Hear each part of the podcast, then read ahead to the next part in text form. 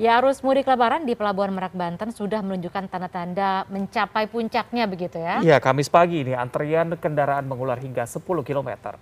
Banyaknya kendaraan pemudik yang akan menyeberang ke Sumatera melalui Pelabuhan Merak sudah terlihat sejak Rabu malam. Antrian kendaraan sepanjang lebih dari 10 km berasal dari exit tol Merak dan jalur arteri Jalan Raya Merak.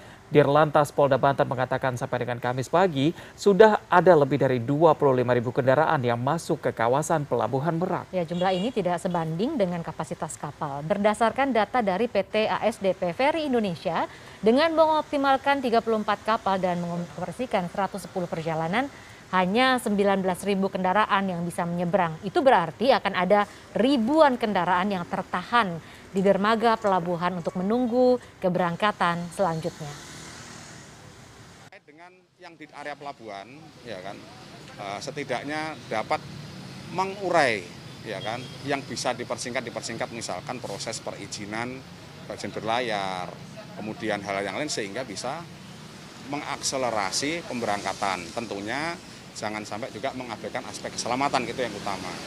Kemudian yang ketiga tentunya kami mengharapkan partisipasi masyarakat di saat yang sekarang patuh aja.